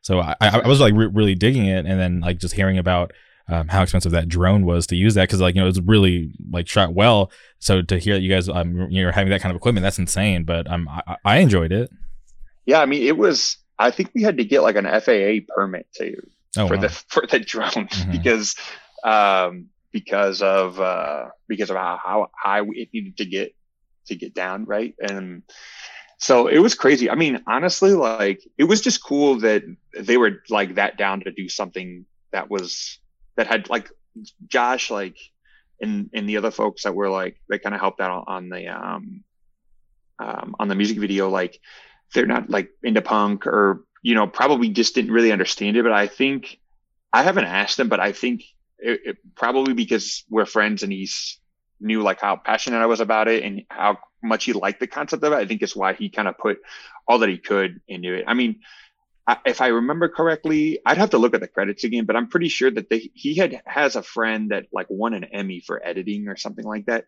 that he had help him edit the the video too, which is cool. Mm-hmm. Um, I didn't obviously didn't ask him to do any of that stuff, but um, yeah, I mean, like the it just came out great. I wanted the music video to be artsy in a way and kind of highbrow in a way, not in a pretentious way, but just sort of, you know, LOV is really a in some ways a departure, maybe a little bit, not necessarily sonically from the music that we've done before, but really like where I want to take the band. Because now it's like my vision and kind of where I want it to go because John's no longer in the band. So visually, I wanted this to really mimic what I what I wanted to do, and and also stylistically. And so, and you're listening to the music and you're seeing what you're seeing on the screen. I wanted a lot of it to be kind of anxiety inducing and also like a contrast and I wanted you to be confused and then I wanted it to sort of like end and not know what the fuck you just saw. You know what I mean? And um I was really trying to like set that tone with it. And I, you know, I think that I did um with it. I haven't heard a lot of like negative things from the music video, which is cool. Um I'm sure that there is. Uh kind of like I alluded to before, like no one really tells me like when you're in the in the band and you're like in it, you don't really hear a lot of negative stuff, especially me. I'm, I'm not on like social media looking for that type of stuff. Mm-hmm. but I'm sure it's out there. You know what I mean? And then I'll Yeah. hear about it from like, you know, you know, tertiary talk from people that are like, "Hey, did you hear this? Or did you hear that? Or did you see that? Or whatever." But at the end of the day, I was like, like I like with the cover and with the music video, like, would people like it or not? I mean, I, I'm really happy with it, and I think it it really really did what I wanted it to do. And I, I, I'm I'm curious with the song selection because obviously, um, uh, LOH and LOV, those tracks are uh, you know connected. Was it important to have um, you know both of the tracks like you know combined for the music video? Yeah, absolutely. So, um, Land of Violence um, is this whole concept of like, I'm sorry, I'll start with Land of Honey. Land of Honey starts off the the, the music video, um, and the whole concept of that is just like, you know, we have like all these supplies. We have like ample uh, resources in this world, and th- that could be really anything, whether it be emotional material or, or whatever. We have we have you know a lot to give and, t- and to receive. Um, However, you know, at some point there's not going to be there's not going to be this continuous land of honey, right? In in in, in the concept of of of the of the word like there's not going to be a there's not always going to be this willingness to sort of like look out for each other and to share and to um you know just be decent human beings right? Like it's just not and it always it always ends up like resulting in, in violence. And so the song then transfers into land of violence right? And so visually when you're looking at it starts off with like a real pretty scenic sort of shot with the snow and everything. And then as the song of land of honey starts the what you see it becomes a little more complicated. The visuals of the trees and the ground. It's just not as pretty anymore. It's kind of ugly. The song then kind of fades into a land of violence and that's where you see the body. And um you know land of violence just being exactly that that like at the end of the day like when resources are depleted when when we no longer have what we need to survive and what we need to exist it always gives way to violence. And um and it's really the only answer when we when we reach that point because there's it's a point of no return. And so um i wanted the the people that were in the music video to be somewhat representative of society and also for you to not know whether or not they were alive or they were dead or it was really up to you to kind of decide. And so i think having those two songs back to back were were really important because i think it um, kind of told the story um, i mean you'd have to read the lyrics but it kind of told the story visually with the music and also you know lov land of violence really sets the whole concept of the whole record as a whole so i think that that um, it was important to have those two included And you you mentioned the lyrics. Um, will you ever post them to the Bandcamp or somewhere online for people to read? Um, I don't know. I like. Funny you answer you asked that. I actually have no idea. Is, are those? Is that on Bandcamp? Yeah, It's, it's, probably Bridge- Nine probably put it on Bandcamp. yeah, right? it's, it's on um the uh, Bridge Nine Bandcamp, but there's no lyrics there. yeah. I should ask him to put them up there. I think I put the lyrics up for like the band has a Bandcamp of all the stuff that we've self-released. I think the our lyrics are on there. I think. Mhm. Um, but yeah, I should ask him. Yeah, I, I wouldn't be opposed to putting them up online. I no problem with that at all. Okay, and uh, for people who got the um, there was a variant that was sold through um, Bridge Nine, and it came with a a zine. Can you talk about that? Because uh, you know, I didn't get a copy because I, I don't buy records, but I, I really wanted to know what the zine was like. So I, I hit you up, and you were nice enough to to uh, send me a digital copy of the zine. I really appreciate that. But can you talk about um uh what that zine meant to you and why um you included it in that limited edition variant? Yeah. So originally there was this whole idea that we were going to do the record. The record was going to come out simultaneously with an art show that I was putting together. Oh, Like, okay. I don't think that the art show. I, I was trying to play to play around with what the name of the art show was going to be. Originally, it was it was going to be Good Grief. Um, I won't go too far into what that was. Um, hopefully, at some point, we'll be able to to do that. But it was supposed to kind of coincide with the band, the band's record. Um, and if when you came to the like the art exhibit installation, you would be given a zine, and the zine was going to be able to kind of help you unpack like the process you're getting ready to kind of go on, right? Mhm. um, and the process had to do a lot with like trying to be emotionally raw uh, but again i won't go too deep into that so that was supposed to happen and then the volume two of the zine was going to be what came out with this which was basically a way to visually um, unpack what you visually and and written to kind of help unpack and further emphasize the concepts that I was trying to like um, depict on the record. So um, it was just supposed to be kind of an extension of of things that that obviously couldn't be included on uh, the record itself and kind of help companion. So as you're like as you're listening to the record and maybe reading the lyrics, you're also reading and looking at the images that are being depicted in the booklet, um, and just to kind of help kind of hit home further like what what we were trying to do with that record. So it was just, and also too like I like I like when bands add like little touches like that um, when it comes to their their music and their art. Uh, I could definitely appreciate, even if I don't like the music, I can definitely appreciate that level of of of touch. You know. Yeah. Damn. Uh, I, I, think about uh, you saying art installation. That that just would have been such an awesome thing to happen because I feel like just to have that experience because I, I, there's like a couple things that trigger in my brain when, when you talk about that. Like I remember uh, I, I listened to this uh, pop singer. Her name's Halsey. I'm not sure if you're familiar with her. Yeah, yeah. Uh, so Halsey, yep. Mm-hmm. yeah, so she she had this album called Badlands, and she did a secret uh, LA show. Like you had to go to this pop up to get. Uh, it was all free, so you had to go to this pop up on a Wednesday to get a ticket for the show that was on Friday, and um, the location wasn't revealed until like Friday morning or whatever. But like um, it was in some random warehouse in the arts district, and like y- you walk into the warehouse, and there's like uh, a, a, guy in a hazmat suit playing like ballads from the record on this like crazy piano with like you know crazy fog machine. That was like the first cool. room, and then the next room there was it was like an art gallery. There was um like each track on the record had its own art piece, which was pretty cool. And then at the end of that room, there was like a giant chalkboard where you could like sign your name or write whatever. And then um, after that, um, it, there was like a giant gate that led outside, and to the left there was like a Taco Bell truck where you know for free food, um, you just go order whatever you want, and then to the right was just a, like a stage that um, they had, and she just performed uh, the, the, album. It was insane, and just thinking yeah, about that is like, really cool. Yeah, so just thinking about like all that effort just to uh, you know uh, have her fans come check out like the, the new record and just give them an experience uh, was insane. So I just like so, like little stuff like that. It's just like um so just to, hearing you um you know you had this like art uh, this, um art show planned. I I think that would have been like so awesome to tie along with the record because I feel like that's something that people who showed up would never forget. Totally. Yeah. I um I had wanted it to be like some like the the space that I was looking at to do like makes you do like an installation for like a month, but I really only mm-hmm. wanted it for like a weekend. So like it'd be like okay, we'd have to gig like on a Saturday, and we would have people comment on that Friday to check out the installation and stuff, and then by Sunday it would be done, right?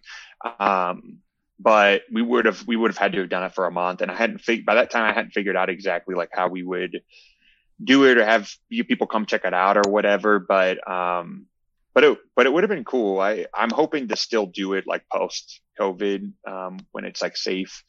Um, I don't know. Maybe maybe by that time the next record will be out by then or something. I don't. I have no idea, and I can kind of pair it with that. But because really the concept of the art show wasn't directly tied to the record as much as it was tied to just the kind of the themes and stuff like that of like the band that I've created from like a lyrical standpoint. Yeah. Well, I, I think you should 100% still try to keep it going because I, I seriously think that that'd be an awesome thing. And seriously, something people would never forget if, if they went. Totally. Yeah. No, I, I appreciate that. Yeah. We'll see. It'll be, it, would be cool. Uh, my buddy Nate and I, we, uh, uh, Nate still lives in the desert, like out in the Palm Springs area. That's where I grew up. And, uh, there's this like biannual, um, uh, art exhibit. It's, and it's like, um, art installations across the Coachella Valley. And I'm not sure when it started because, um, I know about it because of him because I would go back home for Coachella Fest and um, it's always around the time Coachella Fest happens. So it's just like another thing to do like while you're in, like in town. And they would just have these things like spread across the the city and you could either download the app to have a map of all the art installations or you could go to like the sp- specific hotels the ace hotel and they would just have like maps there for people and they had some crazy like art installations like one of the craziest ones um, they had like this um it was like an rc car uh, out in the middle of the desert, just driving around um, with like ten thousand dollars in in cash, and um, you just had to go and find it. And if you did, the money was yours. That was cool. I think my favorite one was uh, there was um like in the middle of the desert they, they made this like makeshift bomb shelter like um there's like warnings like you know you had to like agree to all this stuff like you know like so that they weren't liable if you got hurt but you had to climb down this ladder and literally go through like this giant like you know uh, bomb shelter door. And then at the back of the shelter was like John F. Kennedy. It's like some random statue of him just sitting in a chair like underneath like a, like this lamp and there's just like so many cool stuff. And uh that's dope. yeah and it's actually um, coming back uh, this year which i'm curious what it's going to be like because uh, you know obviously we're still in the pandemic so I, am curious to see what people are going to be able to create um, you know uh, this year to keep everybody safe but also be uh, you know creative with their art. Because i think the last like two years ago uh, like the coolest thing that i saw was out in the middle of the desert and i'll send you pictures. I have a picture of me with this thing but out in the middle of the desert it was just this giant shipping container that was like just neon orange and and I'm not like super artsy. I'm not like super into like fine art. I just like these art installations because it's cool to go look at and try to interpret what these people are trying to get across. Yeah. But but I remember me and my buddy Nate, we walked out to the desert. It was like in the middle of the desert. We had to like, like hoof it through the like bushes and stuff. And like we, we took pictures. But as we were walking back to our car, we see these girls walking out and they brought props. They brought like a little like coffee table and chairs to kind of make it to set a scene. And I'm like, oh, I was like, I didn't even think about that. That like just kind of leveled up like their photo, like, like, you know, way cooler than mine. I was like, damn, these people are like really smart because I just took it for what it was, a shipping container in the desert. But no, these girls like brought out props and just made it way cooler. So it's like I, I love art like that because that's like stuff I can kind of like interact with and like see. Uh, you know, in person. Yeah. So I, I I love stuff like that. So I want to hear you talk about doing an art installation for you know to tie into the record. I, I think it's just like such a cool idea. Yeah, I think it's like uh, it's I don't know. I just got like the idea. It was something I thought about like a few years prior, and so I think like again, like I think because like from a vision standpoint of where I want to like take the band now going forward, I thought it would it would be important to kind of start including a lot more of what I wanted in the forefront to kind of get that level of satisfaction out of the band too. Mm-hmm. Um, so yeah, we'll see see if we do it in the future. Uh, and uh, another thing I want to ask about the record, um, you guys, uh, you know, still release it through Bridge Nine. I- am stoked to see you guys still on the label, or you, I'm still, uh, you know, having a good relationship with them. Yeah, yeah, no, Bridge Nine's great. They've been uh, really supportive of the band um, since we've been on it, and they've been awesome to work with.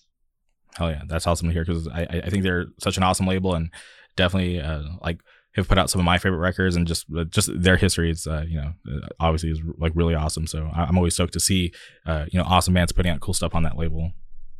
Yeah, no, Chris Chris does a really good job. Ryan, um, who who we talk to the most. You know, he he does a really good job working with bands and and trying to find bands for the label and and keeping that going. So yeah, they've been they've been great. Okay, hell yeah. Um, kind of want to switch gears. Is is it okay to ask you about your brother? Yeah, for sure.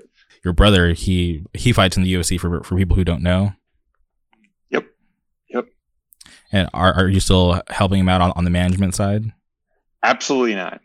We were doing that from the beginning, but okay. it just got to be too much. It was like its own job, you know? Mm-hmm. So um, he ended up, uh, I ended up meeting with a, with the guy that he wanted to be his manager and talked with him and stuff. And cause really it's like one of those things, like it was just trying to keep it as much like close and family, you know, cause like you get agents and managers and all that stuff. And you know, it becomes like a money thing. And I mean, I get it. Um, but I think for him, he was just trying to keep it as like, keep a circle as, as small as possible. So mm-hmm.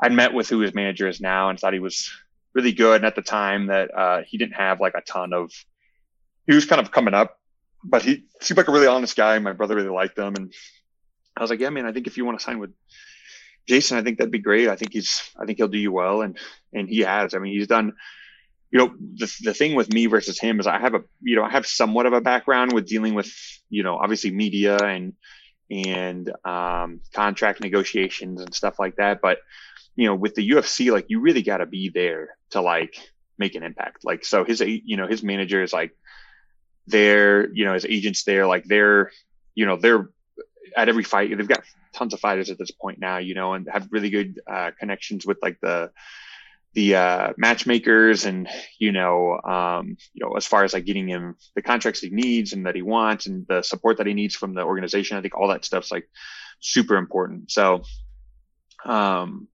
i uh I, it ended up being like the best honestly because i'd seen too stressed out with it anyways no, for sure. No, that's awesome hear. I'm just glad that he's, uh, you know, with somebody that um, he wanted to be with, and it sounds like, uh, you know, it's, you know, a good relationship. Yeah, no, it's it's awesome. I mean, to give perspective, I mean, he hadn't fought um, since 2017, I think, or 2018, 2018, and uh, he had he was supposed to fight the same guy twice last year, and on the second time, basically his manager's like, "Listen, guys, like we need to do something, you know, for for Julian, and like, yeah, hasn't fought in a while. Like the the guy keeps on dropping out. Like we need to get him a fight. Like." You know, it's been, he hasn't got a check in X amount of time. He's an injury, you know, all those different things. And so they ended up like, you know, really giving him a real sweet deal and he got a new contract. And, um, you know, honestly, something that like I'm, I was probably capable of doing, but since I don't have that relationship with like, with the matchmakers and, and those people that UFC, because I'm not there, mm-hmm. it probably would have been a lot different, you know? So, I mean, it's, even stuff like that's really benefited him. And he's needed like support for different things, like, you know, over the past year, um, you know, whether it be like physical therapy or whatever he's got going on. And they've been able to like work with the UFC to get that. And it's, it's definitely worked out for the best, honestly. I'm happy for him. Yeah. And he has a fight uh, coming up in February, right? Yep. Yep. Yep. He does. Um, which all, if all goes well, it'll be, it'll be great. It'll be his return and since 2018. So, um, believe uh, it's against uh, Maki Pitolo, so it should be a good fight. I mean, he's he's ready. He's been ready, you know. So it's just you know now it's just like getting getting there. We're about a month, a little under a month now out of the fight. So and he actually, so he trains now in Kansas City. So he was in Kansas City originally mm-hmm. before he was in the UFC. Moved out to Vegas lived in Vegas and was training out of a gym out of there. And then he switched gyms. And now, now that the gym that he was at originally, uh, Glory has gotten bigger and they've got bigger bodies. And, you know, James has done really good, a really good job with that gym. He's, he's back training with James. That's who he was training with uh, before. And so, um, he still lives in Vegas, but, um, he's training he's trading his last for the last opponent in this opponent in Kansas City. So he's actually living with me right now. Uh, in the meantime, um, and going back and forth through Vegas when he needs to um, for that fight. Oh, that's awesome! I, I, had no idea that he went back home to to train, so that's that's cool to hear. And uh, the, the card that he's on, he's on that uh, Kamaru Usman versus Gilbert Burns uh, pay per view, which yeah. is uh, insane. So I'm, I'm hoping uh, everything goes well. Uh, you know that the, the, fight actually happens and uh, he, he, makes it there because I feel like there's gonna be a lot of eyes watching that card because it's, it's, a pretty pretty stacked lineup. Yeah, man. I mean, it's it'll be a really good opportunity for him. It's his first pay per view. Um, it's a pay per view, right? It's still pay per view. Mm-hmm. Yeah, UFC yeah. 258. Yeah. Yeah. So yeah, because there was some talk about it being a fight night, like uh, originally, but um, because originally I think it was uh, Colby and um, and Jorge were supposed to, supposed to fight on that card. This mm-hmm. was like back in November, I think. And then obviously that's not happening then. But yeah, I mean, it'll be a great opportunity for him. Um, just to get get at that level. I mean, you've seen some of the guys he's fought or some of the guys he's beat, you know, really kind of have really awesome opportunities in the time that he's been gone. And I think he's just itching to get in there and fight. You know, that's really all he he wants to do. And I think um, you know, I think his opponent matches up really good against him. Um, and I think he's just ready to kind of showcase like his skills post, uh, you know, post injury and and uh, you know just kind of leave it all out there. I mean, he's he's very determined at this point, you know. Hell yeah! Well, I'm I'm definitely looking forward to his return. It's, it's going to be awesome to to watch him fight and get back in the cage.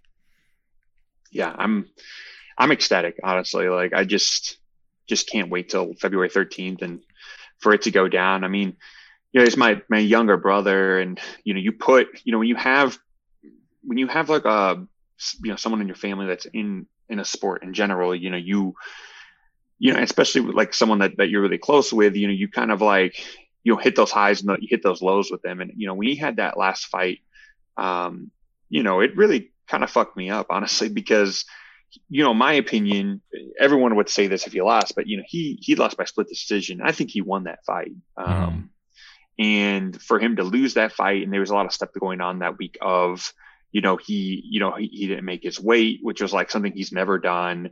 You know, he just wasn't like in the place that he needed to be. And so, and then knowing he was going to be out for a period of time, you know, you're dealing with a lot of demons at that point in time, just trying to like, just crawl out of the hole that you've kind of created for yourself, you know, and just try to get to where you need to, to get to. And he, I mean, he's no he's no stranger to adversity, you know. So I mean, it's just walking in that ring will mean will mean more. It'll it'll mean more than maybe just getting to the point to where he was at before because he's kind of starting over in a way. You know, all the momentum he had, you know, because of the injury and and stuff, you know, uh, it hasn't continued because he hasn't fought in so long. So I think for him, it's like for him, he's he's looking at this like it, this is his first fight in the UFC and he's got to prove himself, you know. And I think that that's the right mind frame you got to have. You know, you've got to have that that chip on your shoulder. You've got to have that mental advantage when you go into a fight that you are the underdog and you are, you know, you're nobody. You know what I mean? And you got to go out there and you got to prove yourself. You know, win or lose, you got to go out there and you got to leave it all out there. You know, so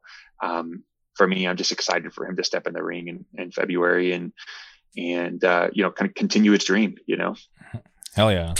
I'm, I'm curious. Uh, did you have a chance to watch the Max Holloway fight that just happened over the weekend? Incredible, incredible fight. Like, I mean, uh, his opponent was awesome. Like, he did a really, really, really good job um, in the sense of just like not getting like knocked out, right? But mm-hmm. like, but he had a lot of heart. You know what I mean? He wasn't going down, and I think Max is so determined at this point because you know he had the two decisions with uh, Volkanovski, right? And um, both of those, you know, I think could have gone either way. I think Max won the last one. Mm-hmm. Um, and so I think, you know, he's just determined to be like, listen, you know, I've not lost a step. I'm just as determined as I was before. You know, I deserve this rematch. I'm going to show you and I'm going to show everyone else that like, not only am I going to beat this person, but I'm going to show you that I deserve to be in a completely different category of fighter. And I mean, that last round where he was like, you know, I guess for lack of a better term, kind of showboating and stuff, you know, um, a little bit, you know, I, I don't see it as much as showboating as him just trying to prove like what his skill set is, which is insane. Um, and I think he did a, he did a good job. I mean, enough for Dana to basically say, Hey, like, you know, we you deserve a third fight with him. You know what I mean? And a lot of times, I think it. You look at the UFC. I mean, you you lost twice already. Like, what do you? What is there left to prove? Especially that close amount of time for a third fight. But you know, I think um, I think there's only one fight that makes sense for Max, and that's against that's that's a third one against Volkanovski. Yeah, I definitely agree because when I I, watched the second fight against um you know Holloway versus uh, Volkanovski. I walked away and I was like, okay, there's no way uh, he lost that. And just, I, I, and I hate saying robbed because obviously, um, you know, like in the sport of MMA, there's like very few instances of people getting robbed, but like just watching that fight and rewatching it, there's just no point where I see Volkanovski like you know getting the the proper you know score to to win the fight. Yeah, like he came on it and in the fifth round, that's fine. Give him that round, but there's no way like you know, when you look at the fight as a whole, like that he beat Max Holloway that night. So I'm I'm hoping yeah. I'm I'm hoping in the future. Uh, if Volkanovski can get past Ortega, or even if Ortega beats Volkanovski, that uh, Max gets the next crack at the title because he, he definitely deserves it more than anybody. Yeah, I think so. I mean, it, I remember watching the fight and it reminded me a lot of my brother's fight. And, and it just goes back to the, like, as far as the judge's decision goes, not the actual, um, effort in the fight, but like, I think that like you, you can never leave it in the judge's hands. You just can't mm-hmm. because, mm-hmm. you know, you've got to, you've got to find a way to finish or just without a doubt, you know, kind of like Max's fight this this weekend. Like you can't, you just can't leave it in the judge's hands because it's it's never going to spell for anything successful for you. And I think that that's, you know, the thing with my brother is he it was on the wrong end of that stick in his last fight against Alessio, and I think that like, uh, I think that's why when he goes into to the cage in February, you know, he's going in there to end the fight as soon as possible, whether it be stand up or on the ground, whatever it is, because he doesn't want to have to rely on the judges to come through for him. You know what I mean? Yeah, because they've screwed up so many things for so many fighters, and it, yeah. it's it's scary. I, I can't even imagine being in their position, you know, knowing that oh shit, the fight went to a decision. Like, will they get it right? Yeah, I mean it's uh it's definitely a lot of stress. Uh, my dad is a judge. He used to be a ref, so he's a judge, and he does it on the side because he's we kind of grew up with all that. I can't remember if we talked about this last time, but uh, my dad's real plugged into the sport and um, and he's a judge himself. So, you know, I've talked to him many a times, especially during cards, say, how would you score this? Or what are you looking for? Why wouldn't this be this? Or, you know, um, and, you know, uh, most of the time he's pretty spot on, but there's a lot of fights where I'll look at him when we're watching and be like, how would you score? He's like, I'm glad I don't have to score it. You know what I mean? Because there's just a lot, you know, there's a lot that goes into it. And like to, to not completely shit on the judges, like I think that like, you know, you got to be watching for a lot of stuff. You know, I mean, think about like, think about like when you're watching like an NFL football game and you, in real time, you have to see if somebody's in bounds or not. You know what I mean? Mm-hmm. It's that level of detail and like um, attention that you have to have um, to be good at what you do. And um, sometimes the judges just get it really wrong, you know, and um, it's just better to not like put it in their hands if you can if you can avoid that you know 100% i, I definitely agree uh, but I, I, have to ask since i have you here uh, th- this weekend uh, Dustin Poirier, Conor McGregor two. I'm just curious uh, who you think is going to come out on top in that one because I'm really stoked on this rematch. It's going to be a crazy fight. Yeah, I think it's going to be great. I uh, I think Conor's going to I think Conor's going to win.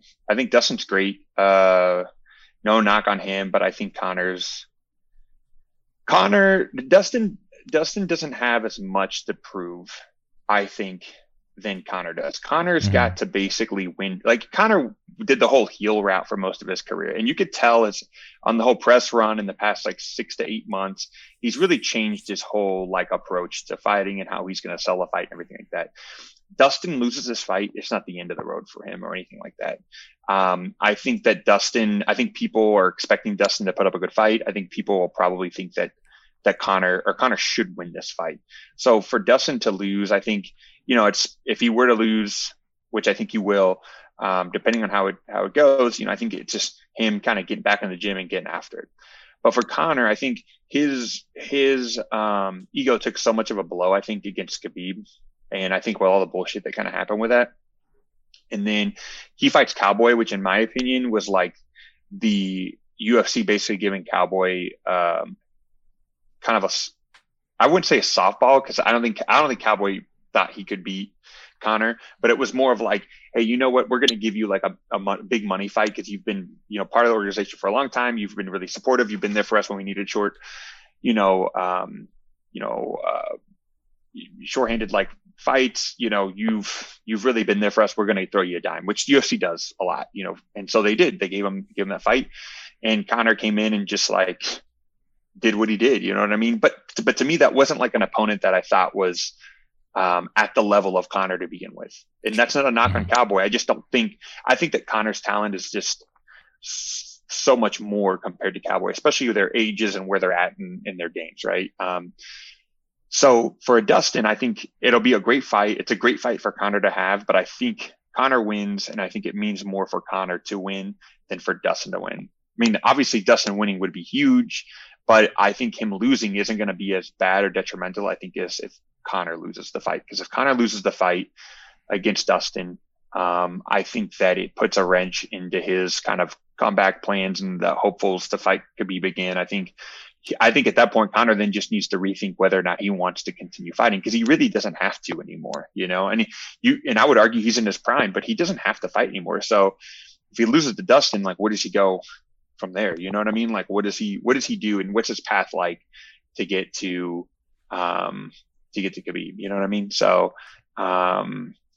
I think that I think I think Conor Conor wants to fight, and that's no diss to Dustin at all. I just think Conor's just got a lot a lot invested in this for sure. I, I, I yeah, I, I do agree with Conor having more, uh, you know, riding on this than Dustin because Conor he has, uh, you know, still probably the, the biggest superstar in the sport, and if he loses this, uh, you know, where does he go from here? Because he's always going to fall back in the rankings just start fighting, you know, top ten and not the yeah. top five. So that would be weird. And um, you know, he he is so expensive. Like his his contract, uh, the money that he's uh, has to get. So I'm not, I'm sure the UFC is not going to want to put him against just some random, you know, top 10 opponent and have to pay him so much money. So um, it's, it's going to be interesting. I'm, I'm, I'm happy that he's back and, uh, you know, he's taking it serious. Um, right now he's not, you know, involved in doing, you know, any weird boxing or Hollywood stuff. I'm, glad that he's like, you know, really focused and uh, taking this, uh, the MMA game serious again. Yeah. I mean, like you could argue the stuff before that he did um, whether an act or not, I think I think everyone could agree probably took it a little too far with a lot of the stuff with Khabib. Mm-hmm. And um and I think that he probably realized that too. I mean, win or lose, I think he would have been fine, but I think just everything that went in to sell that fight and the the links that he went to sell the fight and the how low he stooped to sell that fight, I think was um it made best you know great fodder for like a fan, but I mean there's a lot of real shit that came with that, and I think I think he I'm assuming he realized that that, that like hey you know what because I mean that shit's an act like I, I I know that I know just because my brother's in the sport, and some other fighters and stuff like that. Like you got to do what you got to do to sell a fight, you know. And very rarely are there are people actually like pieces of shit, you know, like in, in that sense. Um, they all want the same thing, which is to like make a lot of money and, and to do what they can to, to do it. Conor rides the fence a little bit on on whether or not, in my opinion, whether or not like he actually believes the crap that he says. Um, but from everything I've ever heard, he's always been like a very stand up dude, real solid, like, you know, outside of like the cameras and stuff and really supportive. And that's what you're kind of seeing now. And I think I think Conor's probably at a mode now where he's like, you know, I don't have to sell the fights like this anymore, you know, and like build some level of camaraderie because whether fighters want to admit it or not, like Conor being in the sport is is a is a big deal. It's not make or break, but it definitely takes it up a notch, right? Because of his of his history. It's kind of like, you know, like n- not to compare him to Tiger Woods in the sense of like, you know, Tiger's, you know, not at the level that he was before all the scandal and stuff. But you know, like people pay more attention. You have a lot more fringe fans pay attention to, to golf when Tiger's in in a tournament, you know. And I would say the same for Conor because people want to see, you know, what Conor's going to do. You know, I mean, he's that type of fighter. He can make that big of a difference. Um, so um, I like this new take that he's he's going with it. Some people like the whole like WWE storyline stuff that like some of the fighters try to do Colby Covington being one of them. Um, I I just prefer it to be just real, real shit. If you really don't like each other, that's fine. Then put it out there. But like, I don't want to. I just don't want to see a lot of like theatrics and BS. You know what I mean? Yeah, no, I, I, I totally get it. I get flack from my friends because I talk about how I like Colby Covington as a fighter, uh, but I'm not, you know, I, I don't care about his act because I know it's an act. Just listening to different, um, you know, uh, podcasts and personality and people saying, yeah, like he's not like that off camera. He's just doing it to try to generate, um, you know, more interest from fans and, uh, you know, get more eyes on him so he can get these bigger fights and more or, or higher pay. So uh, I, I I get it, and I'm the same way too. Like I, I've lived through the Chael Sonnen era and you know seen all of Conor's stuff, so it's like yeah, it's like you, you've basically seen it all, and like I'm um would just more be into just uh, like more of like a purist aspect. Just I, I am here to watch these guys fight, not you know trash talk yeah. each other.